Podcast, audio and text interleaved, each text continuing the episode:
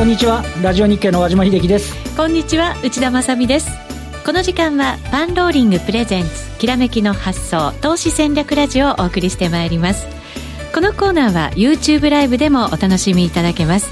YouTube ライブは番組ホームページからご覧ください。さて現在日経平均株価は180円高181円高に変わりました。2万541円となっています。そしてドル円もぐっと伸びまして108円72銭73銭あたり今日の高値圏となっています。藤間さんどのようにご覧になってますか？そうですね。あの、えっと、ニューヨーク昨日あの難聴ででその背景としてはあの中国の、ね、貿易統計で輸出も輸入もマイナスだみたいな話で、ちょっとまた世界的大丈夫かみたいな話だったんですけど、はい、日本の市場はね、これどうですか、今、おじさんあったように、若干あの朝方は為替もそんなに動いてなかったですけど、難聴で始まったものの、あのー、少し、えー、悪材料をね、こう、織り込むような形でね、あの来てる。あの連休、日本が休んでる間に2日営業日、あのニューヨークやってましたけど、まあそんなにね、大きな波乱にもならず、ちょっと先行き不安ではあるんですけど、なんとなく悪抜け感みたいなものが漂ってる。というそんなあの今日の今までの値動きですかね。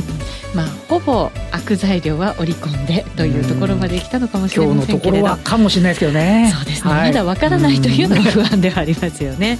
さあそれではこの方はどんなふうにマーケットご覧になってるんでしょうか。今日のゲストです。大岩川源太さんです。よろしくお願いします。はい、よろしくお願いします。お願いいたします。ちょっと落ち着いたようには見えますけど。全然落ち着かないですよ。そうです落ち着かななんでねこう手にないやつだけ上がるのかと。あはいはいはいはい。だから要はいいなと思ってるやつはとことんみんなが持ってるから上がらないんですけどね。だからもう諦めたり先日から大きく下がったんで処分せざるを得なかったような株式が強いと。嫌味かと それもね、相場のなんかね、形の一つなのかなと思います。そんな相場の後にどんな相場が来るのか、源田さんにお話しいただこうかなと思ってますので、ね、よろしく。ハードル上げないように。さて、その前にパンローリングからのお知らせです。FX トレードの実践、アイデアと検証の大分析セミナーを2月16日土曜日に開催します。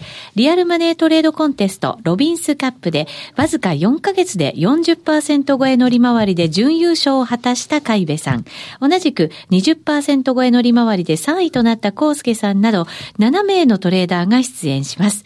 このセミナーは、パンローリングのスマホアプリ、カスタムチャートを利用して、トレードのアイデアと検証をテーマにお送りするものです。カスタムチャートをダウンロードするだけで参加できますので、今すぐ番組ホームページからお申し込みください。また、3月9日に開催される投資戦略フェアエキスポ2019の先行予約受付中です。きらめきの発想でもおなじみの石原淳さん、坂本慎太郎さんなどの著名投資家が1日で30名以上登壇し、毎年およそ5000名の来場者がある日本最大級の投資家イベントです。例年どのセミナーも案内後にすぐに満席になってしまうのですが、会場入場券を事前にお申し込みされた方には優先して、セミナーの詳細が決定次第ご案内をお送りしますので、ぜひ番組ホームページからご応募ください。それでは進めていきましょう。このコーナーは投資専門出版社として投資戦略フェアを主催するパンローリングの提供でお送りします。それではまずは和島さんに今日の相場の話伺っていきます。改めて日経平均株価も2万500円台をキープするなどしっかりの状況が続いています。そうですね。あの、えっと、これ直近の高値、あの、12月に安値つけた後の日経平均の高値っていうのは取引時間中だと1月9日の2万トンで494円。はい、この日の引け値は2万トンで427円。まあ、これがあの引け値ベースの高値なんですけど、はい、まあ、今のところいずれもこれをね、上回って、えー、推移はしているということなんですけど。ちょっと底堅くなりそうなね、本来なら。で、アメリカ株の方も、あの、まあ、ここ一両日は難聴なんですけど、少し戻り歩調にもあって、で、えっ、ー、と、ただ、あの、日経平均的に言うと、あの、よくあの、あの、下げ幅の3分の1とか言いますけど、えっ、ー、と、10月の、去年の10月の2日が24,448円。えー、そこから今度12月の安値まで、あの、取引時間中比較だとちょうど5500円下げてるんですけど、はい、3分の1戻って2万トンで781円。うん、で、えっ、と、あと25日移動平均線が今リアルタイムで言うと2万トンで733円。まだこれいずれも戻ってないんですよね。そうですよね。いまいちなんか戻った風で戻ってないっていうね、なんかあの、底入れ感出つつあるんだけど、あの、ある意味安心できるレベル感まで戻してないようなね、感触もあって、で、あの、ちなみに言うと今日今晩ですかね、あの、イギリスの議会が、あの、ブリグジットの採決、そうですね。あの、否決されるっていうふうに言われてますけど、じゃあ次の一手はどうするんだとかっていう話にまたなってくるんで、はい。まあね、引き続き日本株式としては、ちょっと外部環境次第といいますかね、今日あの上げてる背景とすると、少しヘッジファンドの買い戻しみたいなものもね、なんか散見されてるっていうようなことで。それ、イベントを前にしてっていうことなんですか、ね、かもしれませんけどね、あのなので、先ほど、あの源太さんがおっしゃってましたけど、なんとなく持ってないやつが戻るみたいな、インデックスのところがするっと戻ってる。なるほど。ようなイメージもあるかなっていうところでもありますよね。はい、これでも、先行して下げてたトピックスの方が戻りがちょっと良かったりするんですよね。ここがね、ちょっと幸いで、下げるときはもうトピックスからガンガン下げる。っていうことは、もしかすると、あの、トピックス東証株価指数は去年の1月からずっと下降トレンドなんで、で、外国人投資家が現物先物合わせて1兆3000億、10兆、13兆2000億売り越してるんで、それがちょっと止まってくると、やっぱりトピックス型から戻してくるっていうのが、一番本来はね、正常な状態なんで、1日2日で断言するのは難しいですけどね、はい、今日のところは少しそうした部分ですね、トピックス型の方が、あ少しリバウンドの方はしっかりしてるなっていう印象ですよね。なるほど。戻り歩調のなんとなく予兆のような形にはなりつつあるということですね。すねはい、この後、玄太さんにもたっぷり伺っていきたいと思います。本日のゲストコーナーです。はい改めまして今日お招きしているゲ,、えー、ゲストは大岩川源太さんです。よろしくお願いいたします。よろしくお願いいたします。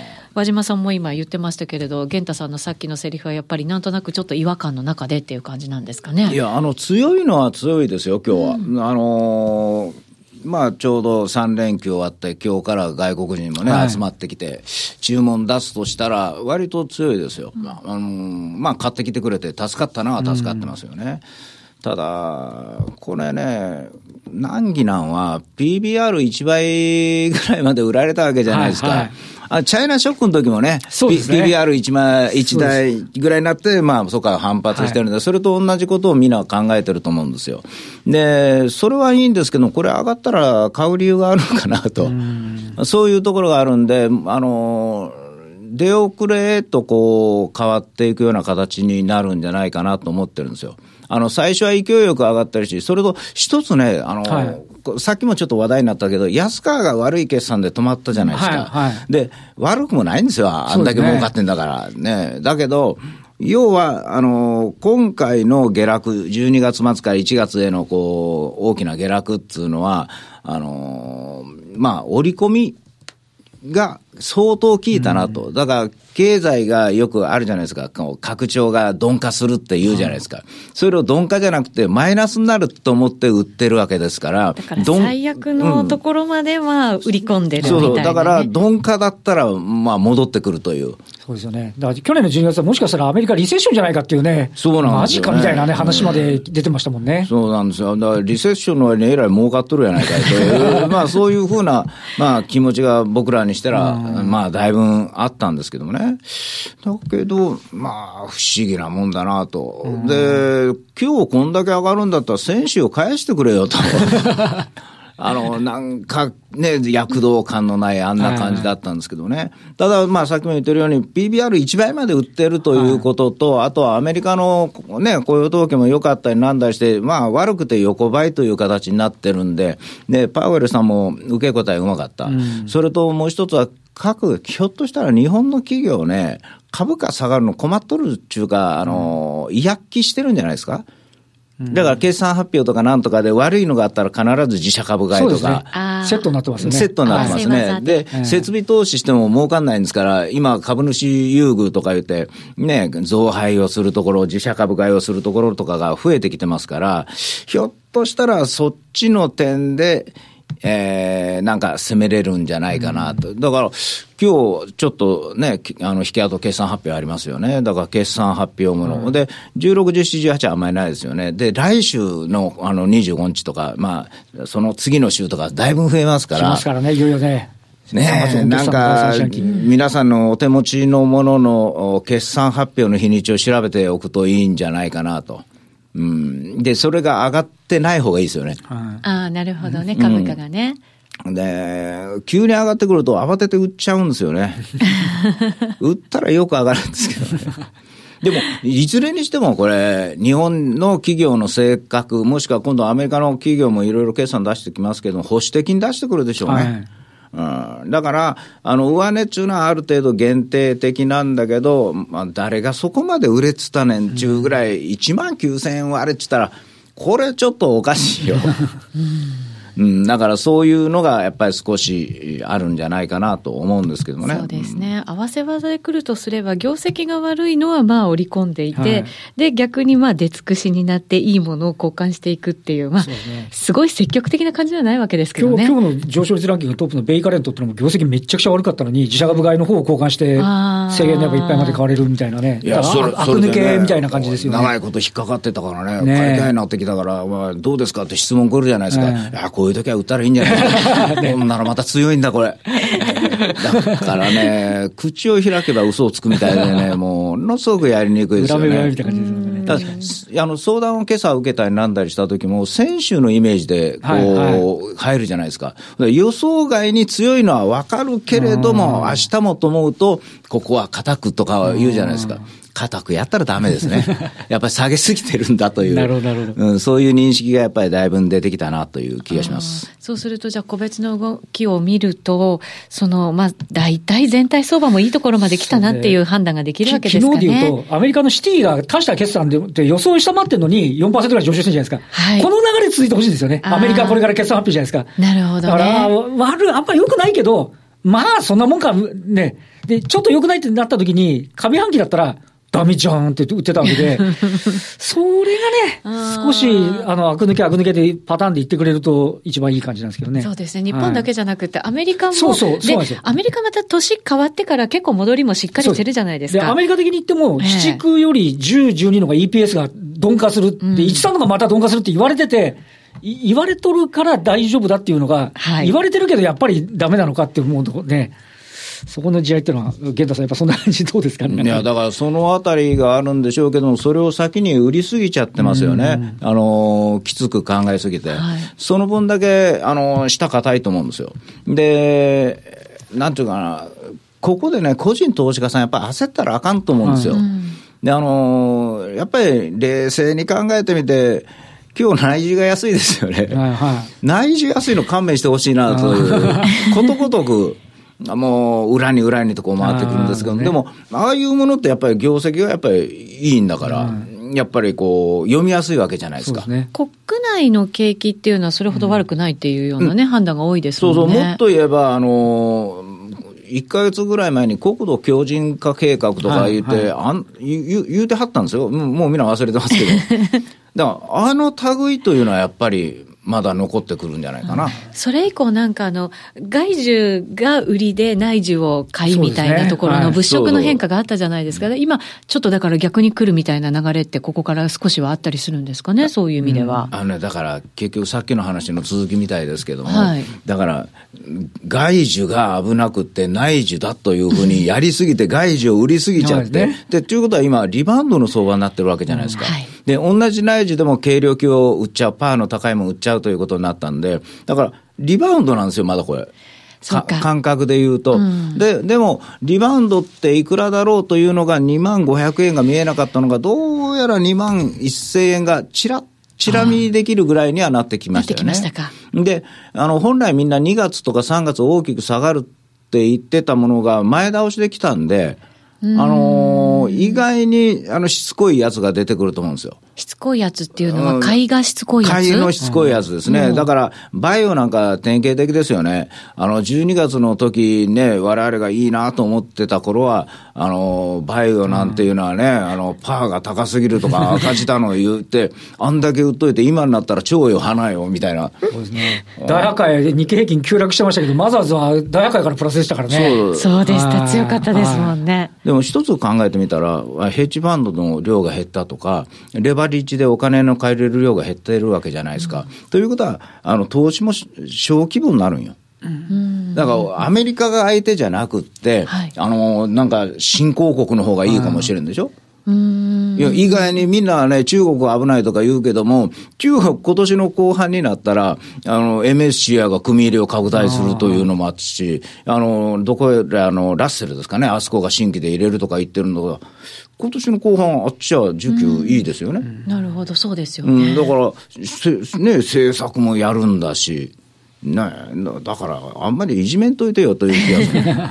いや、10月からの、はい。あのー上海とかのチャートと、あのー日本株とアメリカ株とこう比べたら面白いんですよ。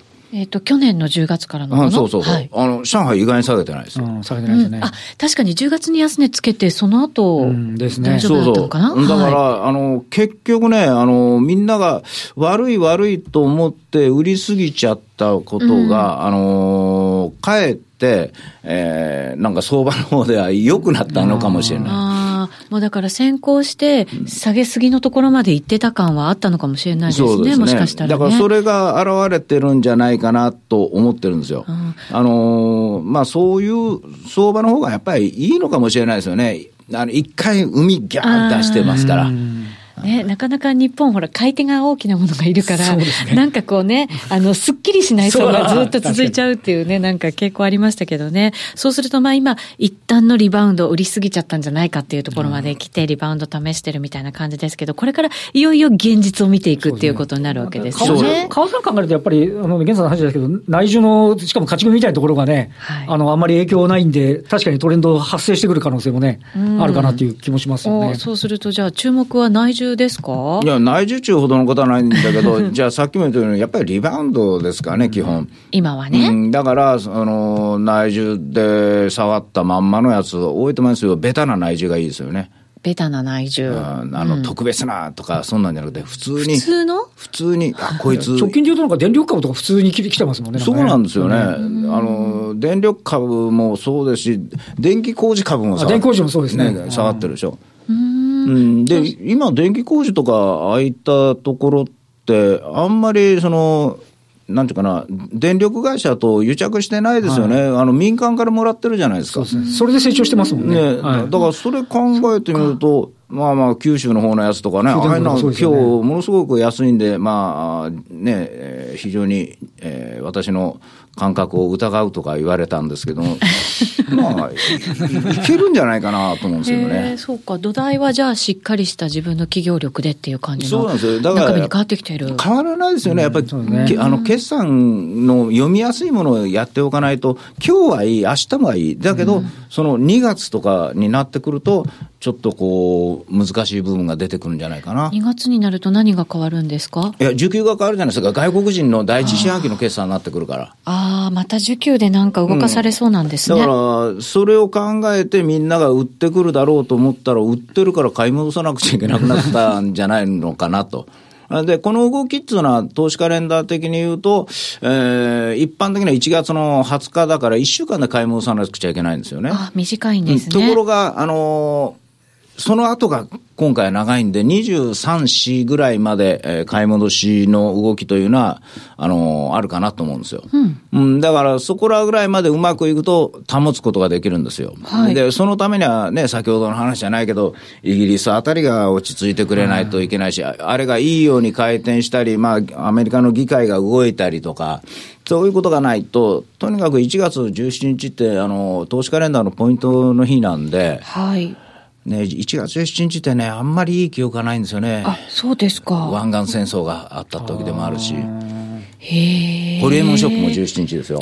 そうですね、ライブショックか。ライブドアショック？あの、それもあったし、地阪神の震災もあそうですね。ですね。だから17、18、あのあたりを丁寧に過ぎてくれたら、まあ、まあ、どうにかいけるかなという気がするんですよ。だからそれまではやっぱり、あの、投資家の方々は、上がっている基準があまり分かっていない間は、やっぱりここでえ静かにこうして、うん粛々とお儲かったものを外していくように。なるほどね。ちゃんと理覚もしながらっていうことですね。そうですうん余裕を持たないと、やっぱり、あの、2万1500円で止まると思ったものが下に抜けちゃったんで、今まで7ぐらいしか買わなかった人が、やっぱり下がりすぎたから10持ってるんですよ。あ、今じゃパンパンな感じなんですね。パンパンな感じになってると思うんですね。で、それで上がってきたから余裕があるんであって、あの、本来買う投資資金よりか、やっぱり多いと思うんですよ。はいだからそれをやっぱり自分の正常な状況に戻していってあげないと。で、相場感で上がるとか下がるとかというよりか、まずは自分の総資産をまず見て、で、守るもきものは守ると。短期売買をするんだったら短期売買をすると。まあさっき言ったように決算があるんだから決算の近いもので、あ、この会社いいんだよな、みたいなのが安い位置にあったら、それをとりあえず抑えということが。はい。今って、決してまあ短期売買だったら別ですけれども、中長期で見たらパンパンで持っておくような状況では決してないわけですいや、よね。それは無理でしょ。うって、ですよねだってね、あの、一応確認はね。あの、この間のさ、あの、アメリカの、えー SMI じゃない、えーあの、あの、なんちゅうかな、あの、企業がさ、あの、今後の見通しどうですか？SMI か、うん。うん。あれの数字悪かったじゃないですか。ああ ISM ですね。ね、あれが悪かったっていうことは、2月の1日でしょ、あれ、次の発表。あれ、連続して悪かったら、あの、景気が悪いっていうのを認めることになりますから、そうか、あそうですね。だからそこまでは本格的には、まあ、私が外人でも買わないね、と。ああ、ここからだから現実を見ていく相場が始まるとすると、やっぱりそういうとこしっかりとなんか確認していかないとやっぱり怖いですね。やっぱり確認をしながらしながらですよ。うんで、それの反面、売りすぎた軽量級とか、まあ、まあ、クラウド的なものとか、ああいうのをちょっとやりすぎですからね。はい。それは戻るだろうと。だけどそこはもう、粛々と、粛々とこう、やっぱり外すようにして、ちょっと枠を開けながら、はいえー挑んでいった方がいいんじゃないかなと思うんです。うん、身軽な感じで。そう。でも、いいものはね、いはい技術ってありますからね。この、この間のあの、どこ、どこやらあの、銀行が顔、顔認証でもうハンコいらないよとかいう、あああいうのなんか見るとね、もう、なんか時代が変わってきてるんだから、そういう技術なんか欲しいなとは思いますよ。本当そうですよね。うん本当長期で見たらね、ねえやっぱり外せないものって、たくさん銘柄も技術もね、はいあると思うんですけどね。そ、そこまで正しいね。で、外せないでしょ。外せ持ってるんですよ。動かないんですそうよ。なんですよ。でね、全体相場下がると一緒に下がっちゃってね、どうしたらいいんだろうって思いますけど。でみんながいいと思ってるものは、ものすごく下がりますよね。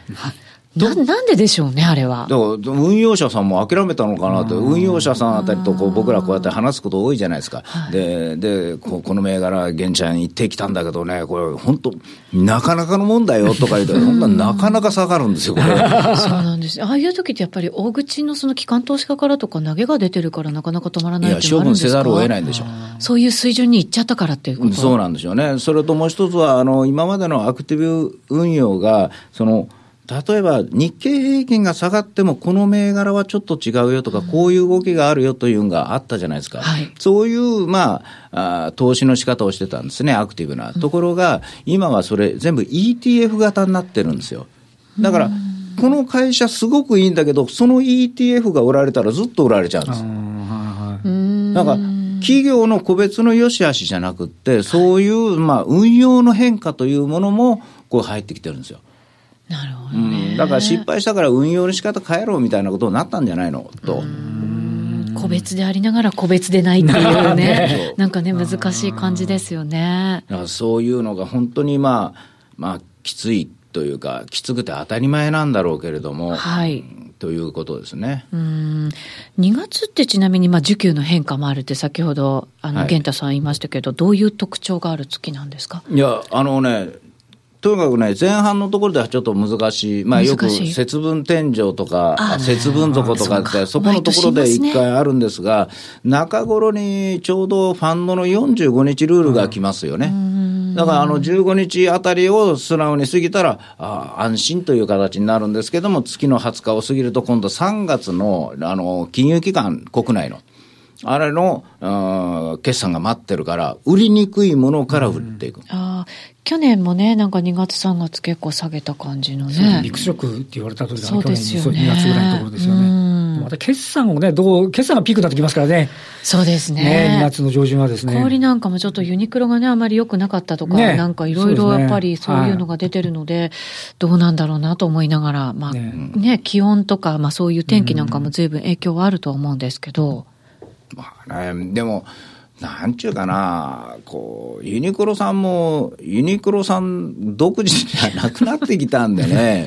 それもまたね、指数みたいな、ね、指数もあるし、海外は好調だしみたいなね、どこ取っていいんだみたいなね、ところありますよね。だからね、そういう点じゃ、こう、なんていうかな、こう、ETF 型の投資になるのもわかるんですよ。ね、それはもうそれで仕方がないと、世の中そうなったんだと思いながらやってるんですよね。でもそんな中、かたくなに、あのー、僕らっつうのは、その工業績というのはやっぱり大しで、はい、えー、政府がお金を出してなんかやる方が、やっぱり商売としたら硬いんだから。それとか、あの、さっきの顔認証のなんかもそうですけども、あの、キャッシュレスしてるんですから、そういう類のものをこう狙いに行くのが普通じゃないのかなと思うんですよ。それを、あの、僕なんか日程を合わせながらきっちりやっていく。つまり、運用者さんはここからスタート、今日からスタートですね。うん、で、はい、それを最初はセッティングだから、3日間は、こう、やっぱり強いことが多いんですよ。ということは、17日前後のところで、物色が変わるなと。で、それを過ぎて、本来月の20日だけど、そうじゃなくて23、4ぐらいまでは行くんだけど、その後のところになると、来月の投資になってくるんだから、はい、ちょっと動きがまた変わるだろうなと思うんです。で、そうこうしてるうちに、2月1日、そういや、アメリカの方で発表があったなとか、思い始めると、うん、ここであんまり、えー、手放しの強気というのは、こう、難しいだろうなと思いながら、まあ、見ているんですけどね。なるほど。そうすると、1月後半、2月の相場がもうなんかこうね、視野に入ってきたところでやっぱりちょっと難しい相場になってくるのかなという、そんな流れですね。さて、今日お話を伺ってきました、大岩川玄太さんのセミナー、玄太の投資カレンダーの使い方、考え方セミナーが1月26日土曜日に開催されます。毎年大人気ながらも2019年度は発売されない玄太の投資カレンダーです。これ本当ね、残念ですよね。このセミナーの参加者には、なんと特別にプレゼントされるんですって。和島さんもぜひ ご参加ください。投資カレンダーの本質を知り、それらの活かし方、戦略の立て方を学べる有用なセミナーになっています。特に今回のセミナーポイント、玄太さん、どんなところになるんですか？いやいや、やっぱり投資の基礎ですよ。うん、今どういうふうな投資の仕方が流行っているか。例えば、まあ、フォーメーション分析っていうのがもともとこうあって、そのフォーメーションがあの AI に組み込まれてるんですよ。で、それでやってたものなんですが、そのちょっとそこの取り出し方がちょっと変わってきてるとか、うん、うん、それをしながら、まあ、投資カレンダーで、まあ、遊ぼうかなと。はい。うん。なるほど。でも2時間半ぐらい話をするから。すごいたっぷりですね。すごいですね。喋りすぎですよ。それでもまだまだ喋り足りないなんて、玄太さんありそうですけどね。えー、こちらのセミナーですが、残念ながら参加できないという方々のために、当日のセミナー内容のオンデマンド視聴も用意されているということでございます。セミナー参加、オンデマンド視聴のどちらも、明日まで早期割引中となります。1万円の受講費が6000円と特別価格にになっていますので、ぜひ今すぐお申し込みいただきたいと思います。皆さんのお越しをお待ちしています。さてそろそろ番組は終了のお時間となりました。今日は大岩川源太さんをゲストにお迎えしてお送りしてまいりましたがこの後 YouTube ライブで少しだけ、えー、延長戦行いたいと思いますので、ねはい、お時間許す限りぜひ皆さんご覧になっていただきたいと思います。日経平均引き続きしっかりの状況ですかね、ね、はい。そして為替の方も、えー、今日の高値圏108円70銭台での推移となっています。日経平均は現在186円高となっています。